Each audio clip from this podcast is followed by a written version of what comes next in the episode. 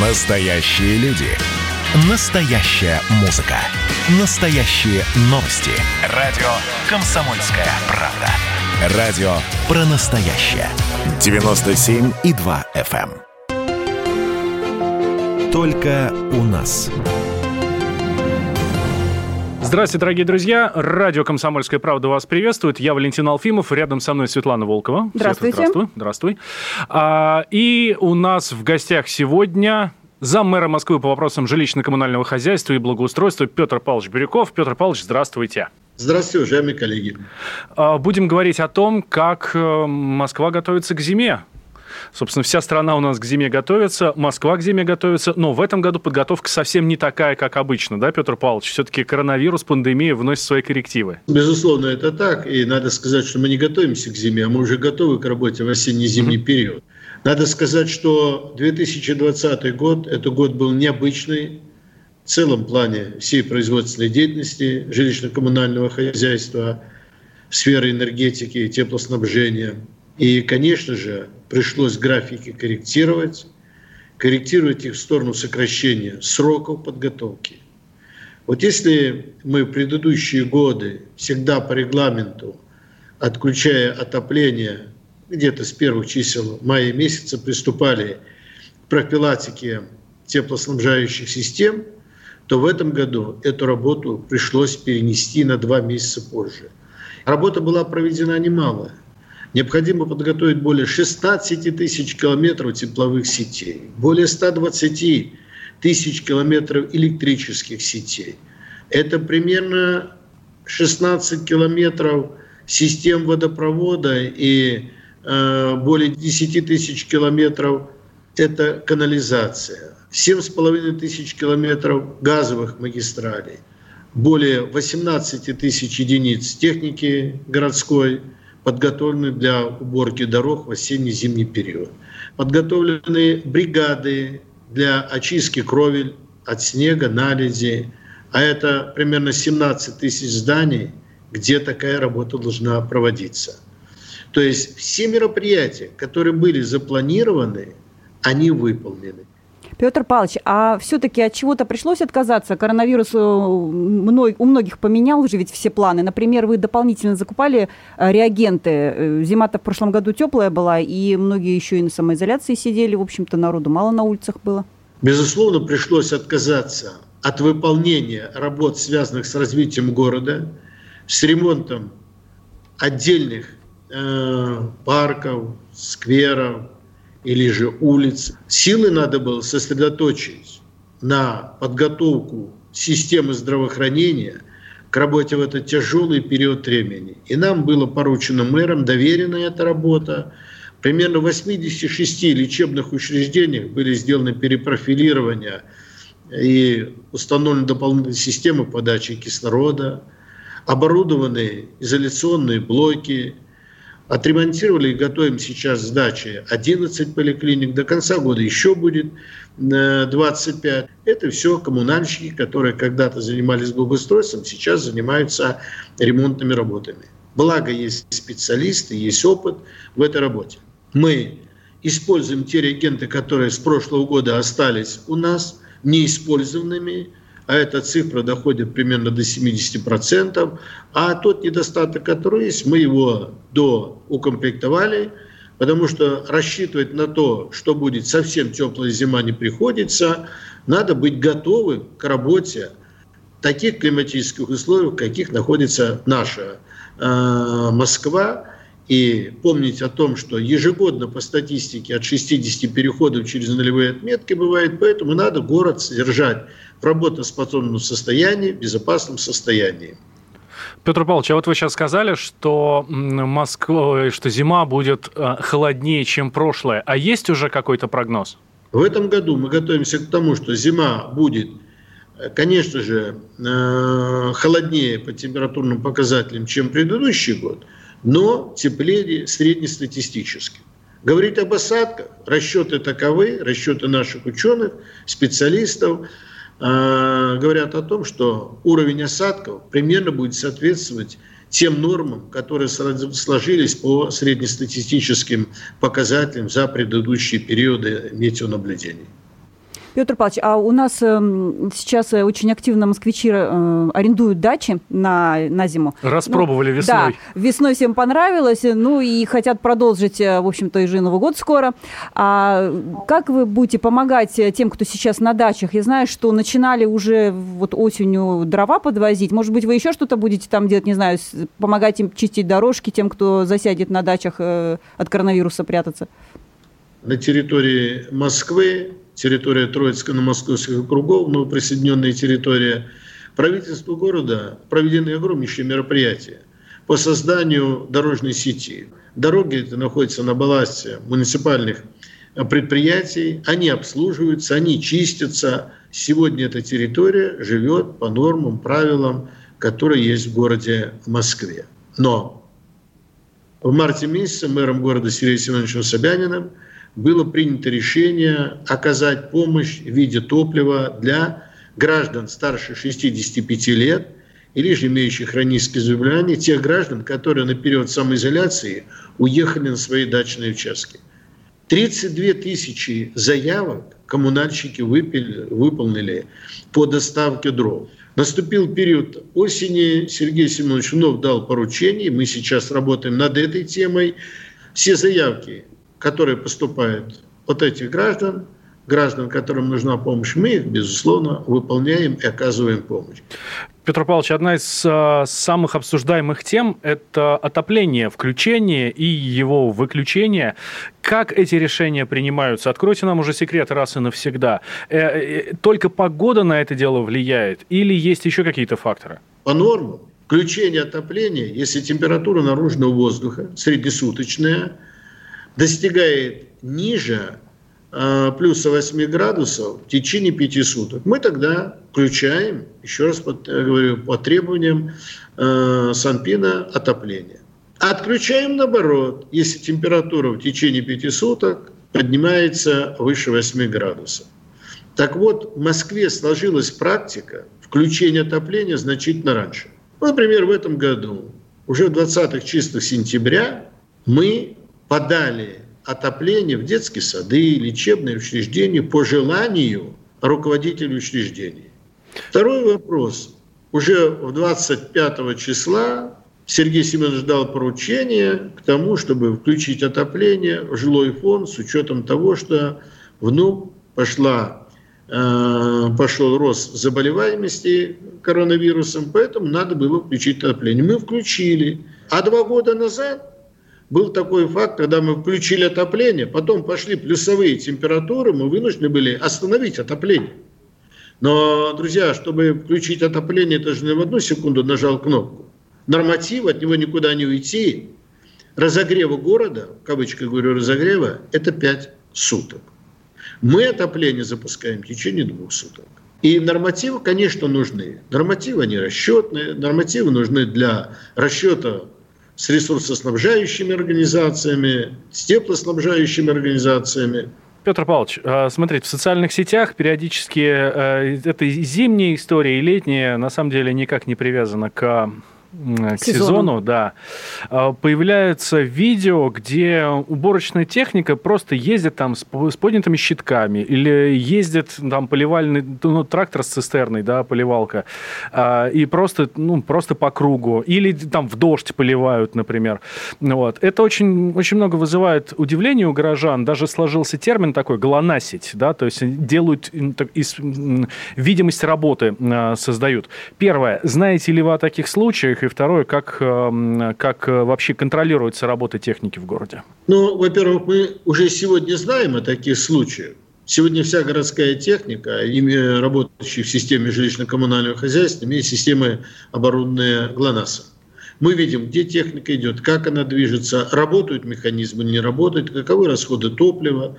Сейчас завершается работа по подключению систем навесного оборудования для того, чтобы был постоянный контроль. Безусловно, к руководителям этих предприятий, организаций принимаются меры, к механизаторам принимаются меры. Вот мы говорим, дождливое время, вдруг идут машины и поливают дорогу. Но это одна, один из видов технологических операций очистки города. Когда идет дождь, то размокает все выбросы из автомобилей, что появляется на асфальте – И дополнительно при помощи струи водяной все это смывается Э, в ливнестоковую канализацию, а затем уходит на очистку. Это специально для того, чтобы город наш был чистым. Вспомним, 10 лет назад, 15, были времена зимой, едем по городу, пыль стоит, летом пыль, в лотковой части пыль, грязь. Сегодня никто не скажет, что есть пыль по городу или в лотковой части есть грязь. Потому что есть система уборки, есть график, есть регламенты, есть контроль. Вот вы смотрите, мы идем с вами по улице. Но сейчас кто-то видит на улице там окурки или бумаги. Их нет. Потому что москвичи уже видят город чистым, любят свой город, и гости столицы, и никто не бросает окурки. Мы сегодня не видим на столбах или на заборах – строительных, на фасадах зданий наклейки, объявления тоже от этого ушли. Это все предмет нашего общего воспитания, нашей общей культуры и нашей общей любви городом. И за это очень-очень признательны москвичам и гостям столицы, которые у нас бывают. Итак, я напомню, что у нас в гостях заместитель мэра Москвы по вопросам жилищно-коммунального хозяйства и благоустройства Петр Бирюков. Беседует с ним я, Валентин Алфимов и Светлана Волкова, корреспондент московского отдела комсомолки. Сейчас небольшой перерыв, две минуты, сразу после него мы продолжим. Никуда не переключайтесь. Только у нас.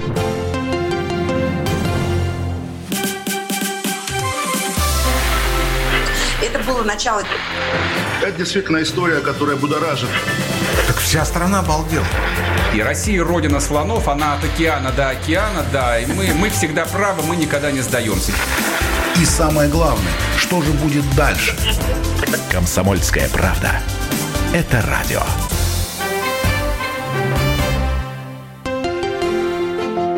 Только у нас. Возвращаемся в эфир радио «Комсомольская правда». С вами Светлана Волкова, Валентин Алфимов. И у нас в гостях заместитель мэра Москвы по вопросам жилищно-коммунального хозяйства и благоустройства Петр Бирюков. Говорим о том, как город подготовился, насколько готов к зимнему сезону. Петр Павлович, э, еще к зиме э, чуть-чуть вернемся. Да, мы все-таки о ней сегодня говорим. Так хочется быстрее снега, пожалуйста. Да, соскучились, соскучились. Прошлой зимой-то не было. Уже срывается что-то. Вот э, дожди какие-то начались, заморозки. А, вы сказали, что зимой у нас очень много переходов через ноль, скачет температура. А, и в итоге получается, что намерзают сосульки очень часто на крышах домов. А, какие технологии сейчас в Москве используются для того, чтобы бороться с сосульками? Может быть, вы какие-то новинки будете тестировать в этом году? Но я бы сказал, надо с сосульками не бороться, а больше э, предупреждать, чтобы они не образовывались. И вот одна из систем, она давно такая отработанная, и мы последние четыре года очень активно этим занимаемся, создаем нормальный тепловлажностный режим на чердачных помещениях, на двускатных крышах. В чем он заключается? Температура наружного воздуха должна быть э, ниже того, что на чердаке, на 4 градуса, не больше. И тогда не будет испарений, не будет подогрева крыши, не будет таяния снега. Проведены были мероприятия, связанные с утеплением чердаков, созданием дополнительных продухов, вентиляцией. Это как раз сокращает э, наледи образования. А ведь в городе ни много ни мало порядка 17 тысяч таких зданий и сооружений. Только в одном жилом фонде 12,5 тысяч. Второе. Отработаны правила очистки крышного пространства. В течение трех дней все крыши двускатные должны быть почищены от снега. И если не будет снега, тогда не будет образовываться наледь и сосулька. Говорит о том, что надо прокладывать какие-то электрические магистрали, но они недостаточно эффективны, они себя не показали, где-то они греют, где-то наоборот ком снега, ком льда образуется. Поэтому вот профилактические мероприятия, нормальный режим эксплуатации чердачных помещений и крыш позволяет Э, делать то, чтобы не было образования наледи и сосулек. Петр Павлович, а, вот не так давно а, мэр Сергей Собянин а, такую цифру озвучил любопытную, что из-за пандемии в городе сократилось на 40% число мигрантов, и теперь соответственно, не хватает э, рук просто для уборки города, и собирается город привлекать э, людей там из других регионов. Вы могли бы нам подробнее рассказать, как это будет все происходить, и хватит ли вам и из других регионов работников? эти разрывы за счет э, тех строителей, тех эксплуатационников, которые были из других регионов, особенно из стран ближнего зарубежья. Безусловно, они уехали, не вернулись. Сегодня правила таковы, то ни, никто не может ехать. И мы вот справились с задачей ремонта лечебных учреждений, подготовки их – к работе в таких условиях лишь только из-за того, что переводили рабочих от одних профессий на другие, обучали их и сохранили тем самым кадры. Сегодня эти люди высвободились, кто-то работает дальше на лечебных учреждениях, а те, кто работает в управляющих компаниях, на ремонте жилого фонда, мы сосредоточили наши усилия, готовы к работе в осенне-зимний период. Безусловно, у нас не хватает людских ресурсов. Вот в инженерных компаниях там, да, в полном объеме.